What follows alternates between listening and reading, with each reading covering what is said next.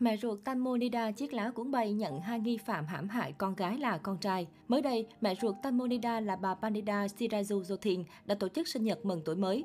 Đáng nói trong bữa tiệc, hai đại gia xứ chùa vàng là Paul và Robert cũng xuất hiện với danh nghĩa là hai người con trai. Paul và Robert được biết tới là nghi phạm trong vụ án nữ diễn viên Tangmo rơi xuống sông tử nạn, nhưng không rõ vì lý do gì mà hiện tại hai người lại trở thành con của mẹ ruột Tangmo. Cả hai đến tặng bánh sinh nhật và gửi lời chúc mừng thân thiết đến bà.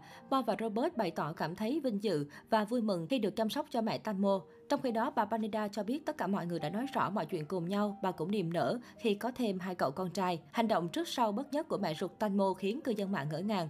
Không lâu trước đây, bà còn khẳng định có trong tay bằng chứng con gái bị sát hại và giao nộp cho cảnh sát, đồng thời đệ đơn kiện để tiếp tục điều tra. Song cho tới hiện tại, vụ án của Tangmo vẫn dậm chân tại chỗ.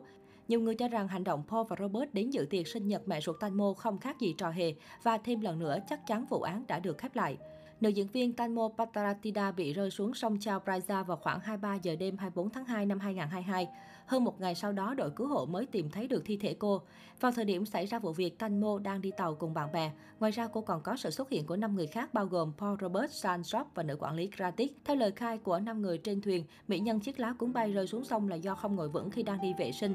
Sau cùng, phía cảnh sát đưa ra kết luận vụ án của Tangmo là tai nạn, không phải cố ý giết người.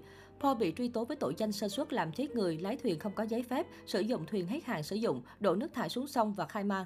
Về phía Robert, anh bị buộc tội với bốn tội danh sơ suất làm chết người, lái thuyền không có giấy phép, sử dụng thuyền hết hạn sử dụng và đổ nước thải xuống sông. Ngoài ra, Kratik, nữ quản lý đồng thời là bạn thân của Tangmo Nida, đã phải chịu sự đả kích lớn sau khi nữ diễn viên qua đời. Kratik chính là người rủ Tangmo Nida tham gia vụ đi chơi trên thuyền. Cô cũng có những lời khai gây sốc và bị nhận xét là có thái độ vô tâm khi bản thân gặp nạn. Gratis bị điều tra hành vi làm giả lời khai, giúp người khác tiêu hủy bằng chứng, vô ý làm người khác tử vong. Cách đây không lâu, ông Atchariya Ruangrattanapong là luật sư kiêm nhà hoạt động xã hội và là chủ tịch câu lạc bộ hỗ trợ nạn nhân bị quấy rối tình dục. Ông từng là cố vấn pháp lý cho bà Panida Siraju Zothin, mẹ của Tangmo Nida, cho đến khi xảy ra xung đột nội bộ. Trong một kênh YouTube, ông cho biết vào thứ Bảy mười tám tháng sáu đã khởi kiện hai người đầu tiên là Ahoy, có thể đã nhận được hai lệnh triệu tập và còn bốn lệnh triệu tập khác. Vụ kiện giữa câu lạc bộ do ông Atchariya đứng đầu và Ahoy gồm hơn mười đơn kiện. Nhóm của ông Atchariya đang trong quá trình ghi âm phỏng vấn. Ngày mười tám tháng sáu vừa qua, ông Atchariya nộp đơn khiếu nại tại sở cảnh sát Prakan, tỉnh Samut Prakan và trong tuần này sẽ thông báo thêm một số trường hợp khác. Ngày hai mươi tháng bảy, tòa sẽ xét xử vụ án của Tangmo Nida theo cáo trạng trực tiếp từ phía ông Atchariya.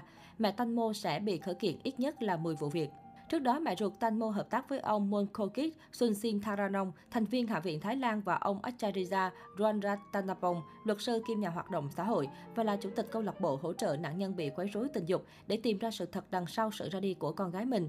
Ngày mười một tháng sáu, truyền thông Thái đưa tin mẹ ruột cố diễn viên Tangmo Nida sẽ không nộp đơn truy tố tội giết người trong vụ án của con gái mình nữa vì nhận thấy chứng cứ không rõ ràng nên sợ thua kiện và bị khởi tố. Họ xảy ra mâu thuẫn nội bộ và mẹ Tangmo đã tìm luật sư mới.